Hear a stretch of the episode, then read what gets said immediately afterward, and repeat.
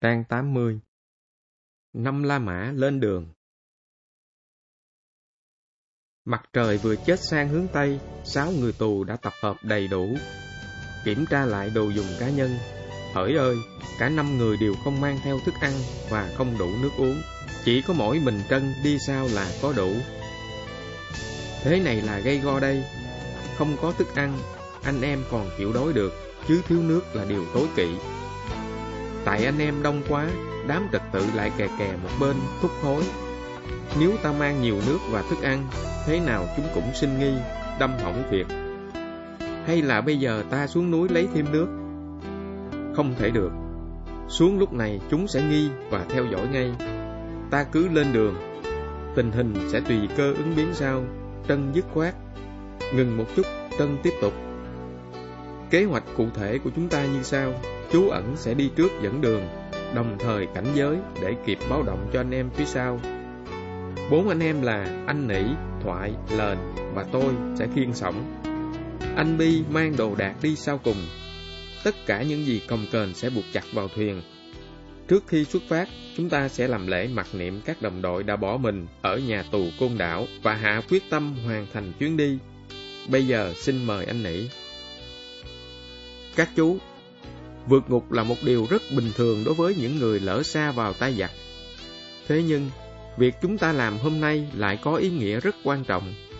Không chỉ là sức lực, tâm huyết của chúng ta phải tập trung trong thời gian qua để có được chiếc thuyền này.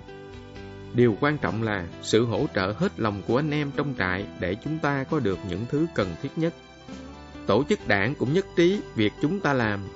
Sau khi chúng ta ra đi, chắc chắn địch sẽ kiểm soát gắt gao hơn. Nhiều anh em sẽ bị khảo tra, đánh đập, hành hạ giả mang. Chúng ta lên đường hôm nay, đúng vào ngày sinh nhật đảng. Chúng ta hãnh diện vì có một hành động dũng cảm để chào mừng ngày lịch sử vĩ đại này. Chúng ta còn phải đối đầu với biết bao hiểm nguy trong thời gian tới giữa biển cả mênh mông, giữa sóng to, gió lớn. Sinh mạng chúng ta luôn bị đe dọa chúng ta phải hiệp lực để vượt qua thử thách đó trên tinh thần đồng chí đồng đội. Chúng ta quyết tâm bằng mọi giá phải cùng nhau hoàn thành thắng lợi chuyến đi về với đảng, với dân để tiếp tục sự nghiệp cách mạng. Bắt đầu từ phút này, chúng ta đã trút bỏ lớp áo tù, trở thành những người tự do hoạt động cho cách mạng. Trước khi lên đường, tất cả chúng ta đều lưu luyến bùi ngùi vì phải xa đồng đội, xa những gì đã gắn bó với chuỗi ngày tù đài cơ cực của chúng ta. Ta không giấu giếm tình cảm của mình, nhưng chúng ta cố nén được tình cảm đó, giữ được bí mật đến cùng công việc của chúng ta. Ra đi, nhưng chúng ta phải giữ cho được những tình cảm trong sáng này. Bây giờ, tất cả chúng ta hãy dành một phút mặc niệm tiễn biệt lần cuối các bậc tiền bối và những đồng đội đã vĩnh viễn nằm lại ở tù côn lôn này. Hứa quyết tâm sống chết cho nhau cùng nhau vượt biển về đất liền thắng lợi. Tất cả nghiêm, phút mặc niệm bắt đầu. Sáu máy đầu cúi xuống, im lặng, sáu con tim cùng nhịp đập rộn ràng. Thôi, Trân tiếp lời. Nào, tất cả lên đường. Men theo sườn núi, len lỏi dưới những tán cây, đoàn người chậm rãi dò dẫm từng bước tiến bước Mặc dù ẩn đã cố gắng chuẩn bị một lối đi khá rộng, nhưng cũng không sao giúp anh em tiến nhanh được. Chiếc thuyền đè nặng trên vai bốn người, nhưng họ có vẻ chẳng thấy mệt nhọc tí nào. Tất cả tâm trí họ đều tập trung ở mỗi bước chân. Những đầu ngón chân dù đã tê rần, rúm máu, nhưng vẫn dán chặt vào mặt đất hoặc tảng đá trên đường. Tất cả họ đều ý thức một điều rất rõ là lỡ một người sảy chân có thể sẽ kéo theo sự tan vỡ hoàn toàn của kế hoạch. Gần hai tiếng đồng hồ cố gắng cực lực, đoàn người mới lên được đỉnh núi khu Ốc. Hóa ra, việc di chuyển chậm lại chưa từng thấy. Ngồi nghỉ xả hơi vài phút cho đỡ mệt, họ phóng tầm mắt về phía xa. Cả bầu trời xanh thẳm trong veo. Phía trước, các đợt sóng biển vô hồi trắng xóa như đang thúc giục họ.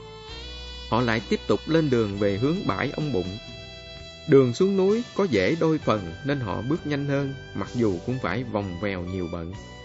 Cách bãi biển chừng 200 thước, họ đặt thuyền xuống bên một gốc cây, rồi tỏa ra xung quanh quan sát. Sóng biển đập vào bờ đá ầm ầm, hơi gió mát như mơn man mời gọi họ, nhanh chân bước xuống. Đảo một vòng xem động tĩnh, ẩn trở lại, ra hiệu tiếp tục lên đường. Hai trò gác của đám trật tự tầm nã cách họ chỉ chừng hơn trăm thước, như đang phóng những cặp mắt cú vọ, theo dõi từng cử chỉ của mọi người. Vòng vèo lẫn khuất sau những lùm cây, họ đã đưa thuyền đến sát biển. Chỗ này không có cát, chỉ có đá và san hô, bờ biển gần như dựng đứng lại được che khuất giữa hai lùm dứa dại. Thật chú ẩn khéo chọn chỗ xuất phát bất ngờ và tiện lợi thế này.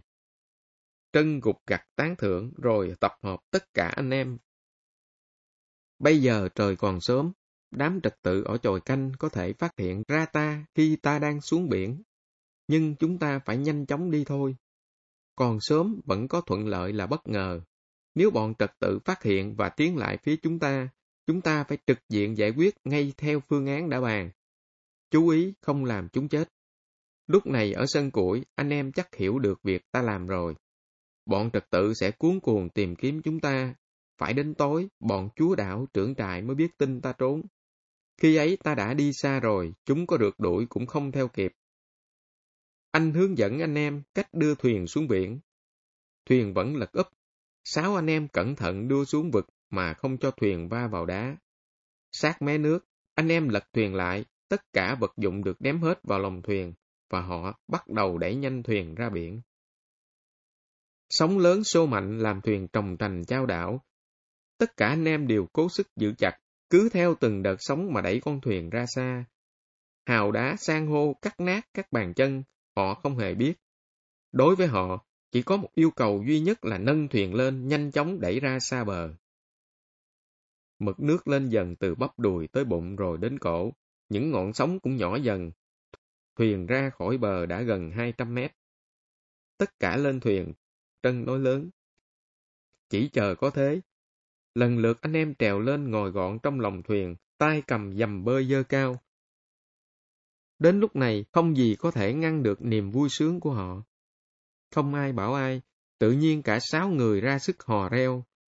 Họ cố gào thét thật to như để trút đi nỗi căm uất tuổi nhục bị dồn nén mấy năm qua, như để chào đón sự tự do.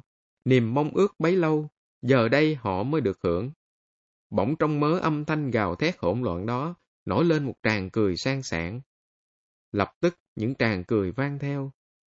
Những thân người nghiêng ngã, chiếc thuyền trao đảo mấy bận suýt lật nhào mới giúp họ quay về thực tại. Họ lại nhìn nhau mỉm cười bởi ai nấy mặt mày đỏ gay, giọng nói khàn đi. Họ đưa mắt nhìn về phía trước. Mặt trời sắp lặn trên mặt biển.